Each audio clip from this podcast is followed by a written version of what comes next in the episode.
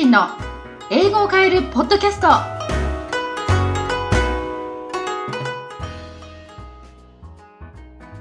こんにちは。会議通訳者の平松理恵です。こんにちは。青春イングリッシュ部代表兼部長の杉原幸次郎です。平松さん今日はよろしくお願いします。よろしくお願いします。今日のテーマはどういうものになりますか？はい。今日のテーマは世界ではどういう人が活躍できるかです。なるほど。すごい今重要なテーマですよね。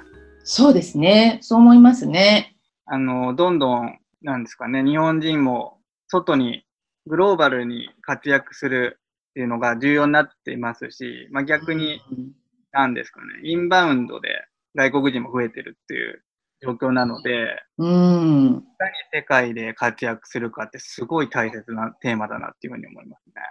そうですね。こう、ただ世界に行く、日本を出るとか、日本に来る外国人の人も増えているんだけれども、そういう人たちをとどう接していくかっていうところかなと思うんですけれど、はい。これをかなりこう自分の中でも煮詰めていくというか、考えて、考えながら、それを行動に移していくっていうのが重要になってきているんではないかなと思いますね。そうですよね。で、まあ多分、あの、いろいろ重要なことってあると思うんですけど、はい。さんが考える一番大切なことって何だと思います？これね、私が思うには、もちろんたくさんあるので難しいんですけれど、まずは自分と、例えばその相手を we、英語で言うとこの私たち、我々っていう we ってありますよね。はい、we って感じられるか、they って感じるかかなっていうふうに思うんですね。なるほど。うん。これは日本から出て海外ににいる日本人の人が、に対してもそうですし、あの、インバウンドでも同じです。外国人の人たち、外人外人っていうのって、they って思ってる証拠なんですよ。はい、うん、そうですよね、確かに。はい。なるほど。日本人の私たちっていうのがいて、はい。そこと相手側の間に一本川があって、向こうの川岸とこっちの川岸があってね、はい。こっち側にいる人たちが日本で、あちら側にいる人が外国人みたいな感じかなと思うんですよね。うん。うん。ということは、まあ、例えば、まあ、日本人の多くは、あれですかね、税の意識が強くて、We に慣れてない。そんな感じですかね。うん。あの、そうとも言えると思いますし、はい、We 側、日本人側っていうのが、その分強いとも言えると思うんですね。うん。で、we っていうのが強いので、はい。外から来た外国人の人たちは、そりゃわからないよね、とは思うんだと思うんですよ。うん。うん、言葉も違うし、同じだけの維心伝心度みたいなのを求めると無理だよねっていうのはわかるので、はい、分けちゃうんですよ。うん、なるほどね。ダブルスタンダードって言うんですけれど、外国人スタンダードと日本人スタンダードっていうのに分けちゃうと思うんですね。うん。うん。これは、良い面もあれば、良くない面もあって、はい、の良い面は、日本人と同じものを期待すると、結構こう、摩擦が増えそうな気がするんですけど、言ってみれば最初から諦めているので、期待してないわけですね、相手に。うん。外国人だからね、と思って期待してないので、わからなくて当然なんですけど、ここでの問題は、そうするとそこで終わってしまって、分かり合うっていうところまでいかないんですよ。はい、なるほど。そう。分かってもらおうとする努力が足りなくなっちゃうんですね。分かってもらおうとするだけではなくて、分かってもらうということは、これ、相互なので、お互いなので、相手のことも分かろうとしないといけないんですよね。うんその両方が欠落していってしまうっていう問題があるので、ここの部分を逆に、we? 私たち仲間よねっていうところから自然に入れると、うん。だから、あなたのことを知りたいし、私たちのことも分かってほしいし、とことん分かり合えるまで話し合いましょうっていう姿勢が生まれると思うんですよ。なるほど。うん、話して分からなかったら経験してみましょうとか、うーん。うん、そういう視点を持っている人と、いや、あの人たち外国人だから、とか、外国に行っても自分日本だから、日本人だから、この人たち、やっぱりこの人たち外国人だから、自分が外国人なんだけど、今度は。でも、あの、わかり合えないよねっていう前提があるのか、いや、分かり合いましょうよっていう前提で入っていくのかが、ものすごく人生を分けると思います。なるほど。はい。その相手にまあ歩み寄ろうとすることができれば We になるし、うん。そもそもそこを諦めてると、まあ切り離してしまって自分と相手を全員になってしまう。そんな感覚ですか？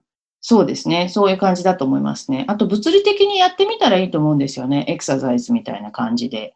あの、We っていう時は、同じ立場に立っているので、見える景色が同じなんですよ。物理的にっていうのはどういう意味ですか？えーとですね、相手と自分が話をするときに、はい。相手側に自分が回ってもいいし、体を。うーん。はうん。あちらから見えるものと、こちらから見えるものも違うじゃないですか。い。なので、例えば、ベンチに座るんだったら、同じ側に座る？ベンチって大体こう並んで座りませんか？座りますね。ああいう感じに座る関係性っていうことですね。うーん。うん、なるほ相手が向こう側、その、相対する側に座ってたり立ってたりすると、相手から見える景色と、こちらから見える、自分から見える景色が違うので、その景色を揃えるっていうことですかね。ど。うーん、なるほどですね。うん僕もあの、イギリスに留学した経験があるんですけど、はいはい。やっぱりなかなかそういう意識が持てる日本人って少ないですよね。そうですよね。私もアイルランドに留学していた時に思いました。うん大体日本人の留学生の中でも、日本人留学生同士でつるむ人たちと、現地の人とか他の留学生、他の国からの留学生の中に積極的に出ていく人たちと分かれるんですよ。うーん、確かに。ですよね。でね、つるむ人の方が多いかな、やっぱり。日そうですね本。人同士。はい。で、他の国の人もそうでした。結構イタリア人の留学生とかも、イタリア人同士でつるんでましたね。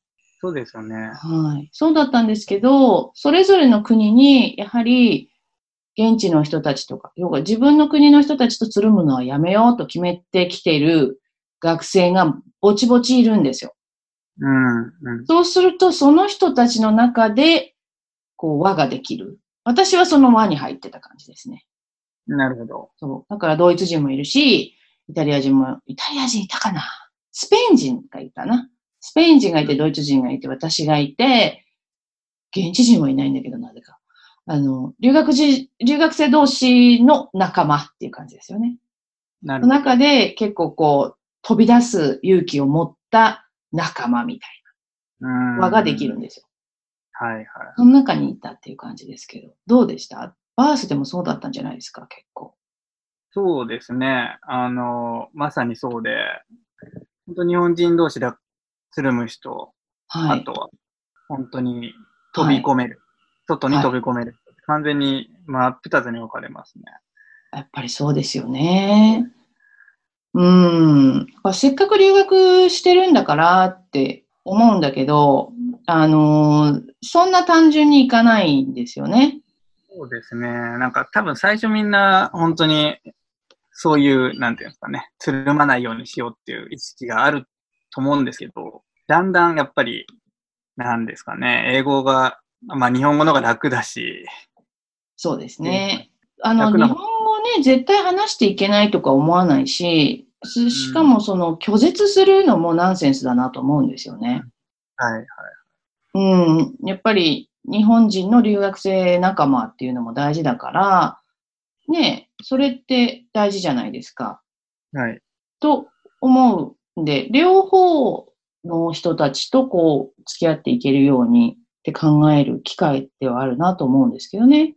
うん、なるほど。うんちなみにさっきのあの、they と we の話っていうのは、その留学じゃなくて、例えばはい仕事で海外に駐在するとか、はい。まあ、そういう時でも一緒ですかね。と思います、私は。はい。うんこの they とか we っていうのは、その私はカルチュラルスタディーズとかの中で、この意識というか、まあ、出てきて、授業の中で出てきて、結構こう、みんなでディスカッションしたりとか、あの、したので、そういう言い方をよく、私は they とか we とかって言うんですけど、やっぱり they っていう、んなんだろうな、we に対して they は、they はどうなってもいい人たちなんですよ、結局は。うーん。うん。でも we だと仲間だから、同じ船に乗っているから、それじゃあ困るんですよね。ねうん。うーん、なるほど。ちなみにそこの、はい。なんでそういう we になれる人と they で止まる人がいるわけじゃないですか。はい、はい。こうどうやったら we になれると思います？心の中だと思うんですよね。その人次第で。あの、これって、その、外からの刺激じゃないと思うんですよ。なるほど、なるほど。うん。外からの刺激で何かこうきっかけがあるというよりは、自分が自主的にそういうことをあらかじめ考えておいて、自分はどういう意識でその社会に入っていくのかっていうことを、うん自分の中で決めておかないと厳しいと思いますね。なるほどですね。うん。う。うんんイメージしておくっていう。うんうんうんうんなるすごくほど。能動的なことだと思いますよ。はい。うん。自発的なことだし。うん。僕は、あの、留学の経験はあるんですけど、まあ、ええ現地で、海外で働いたという経験はなくて、はい。もうやっぱりあれですかね、そういう We の意識が持てる人の方が、グローバルに世界で活躍できる人が多いっていう感じですかね。そう思います。あのーやはり、海外に行くと言っても、例えば日本の企業からとか、駐在で行かれるとかいう場合は、はい。期限があるじゃないですか。ねそうですね。留学もそうですよね。1年だったり、うん4年だったりとかしても、もうたかだか4年だからねとか、たかだか1年だからねって思って、すごくテンポラリーなつもりで接してしまうのか、うんもうこれ一生ここに骨をうずめるからじゃないですけど、ああ、なるほど。確かに。そうなんですよ。なんかこう、貴族意識が常に日本にあるのか、はい。例えば行った先がアメリカだったとすると、アメリカ側にもそのホームっていうのかな？あの、物理的に家があるかどうかは別として、あの、うんそこにもこう自分の居場所だとか、貴族意識を持てるかどうかかなと。うん私、日本に帰ると、一時帰国すると、あの、高校時代の友達に会ったりするんですけど、いつになったら日本に帰ってくるのとか言われるんですよ。ええ未だに言われるんですね。ええあの、一人だけですけどね。その彼女は、その留学経験とかないし、基本的にあの、そういうの興味がないし、あ海外旅行は行ってますよ。だから、海外旅行の延長上なんじゃないですかね。だからずーっと旅行に行ってふらふらと遊びに行っているようなイメージが抜けないから、あのいつになったら日本に戻ってきて、こう、腰を、何落ち着いてをこう腰を据えるの？みたいなことだと思うんですよ。多分彼女が言ってるのは。だから私の、そうそうそう、貴族意識っていうかもう、住むその拠点生活の拠点がイギリスにあるっていうことが多分理解できないんですなるほど。この一個の差なんでしょうね。うん、それは、えっと、やっぱりその自分の発想とかを広げる努力かもしれませんね。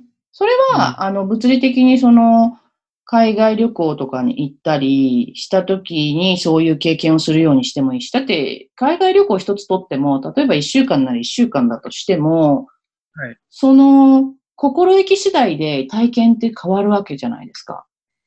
確かに。どういうつもりで行くかによって全然違うわけだから、うん。ねえ。で、やっぱりその日本なら日本で生まれて育って、日本でしかそういうリアリティのある生活をしていないわけですよ。それはそれでいいんです。いいと思うんです。だから、その外の国でリアリティを感じられないんだと思います。うーん、確かに。そうです。でも、中国だったり、ね、インドネシアだったり、イギリスだったり、アメリカだったり、みんなその現地に住んでいる人たちっていうのは、その生活がリアリティなわけですよ。うん、うん、言ってみれば日本の方がリアリティがないわけじゃないですか。日本に旅行に来たとしたら。っていう、あべこべになるんだよっていうことを頭では分かっているんだけれども、肌で感じられないんだと思う。うん。うーん、なるほど。もしかしたら頭でも分かってないかもしれないです。そういうことすらあまり考えたことがない人が多いんじゃないかなと思うので、やっぱりそこのところをまず、あべこべにして、あ、そうか、そうだよね、そういえば、という出会いをしていくっていうことかなと思いますけどね。うーん、なるほど。うん。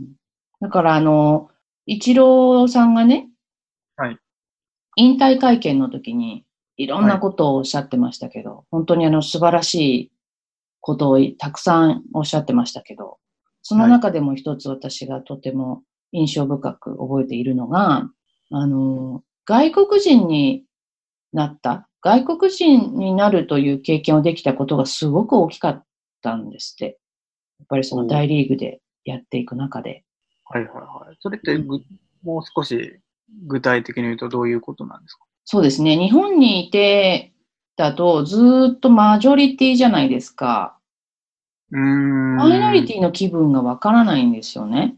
確かに。まあ、日本島国ですしね。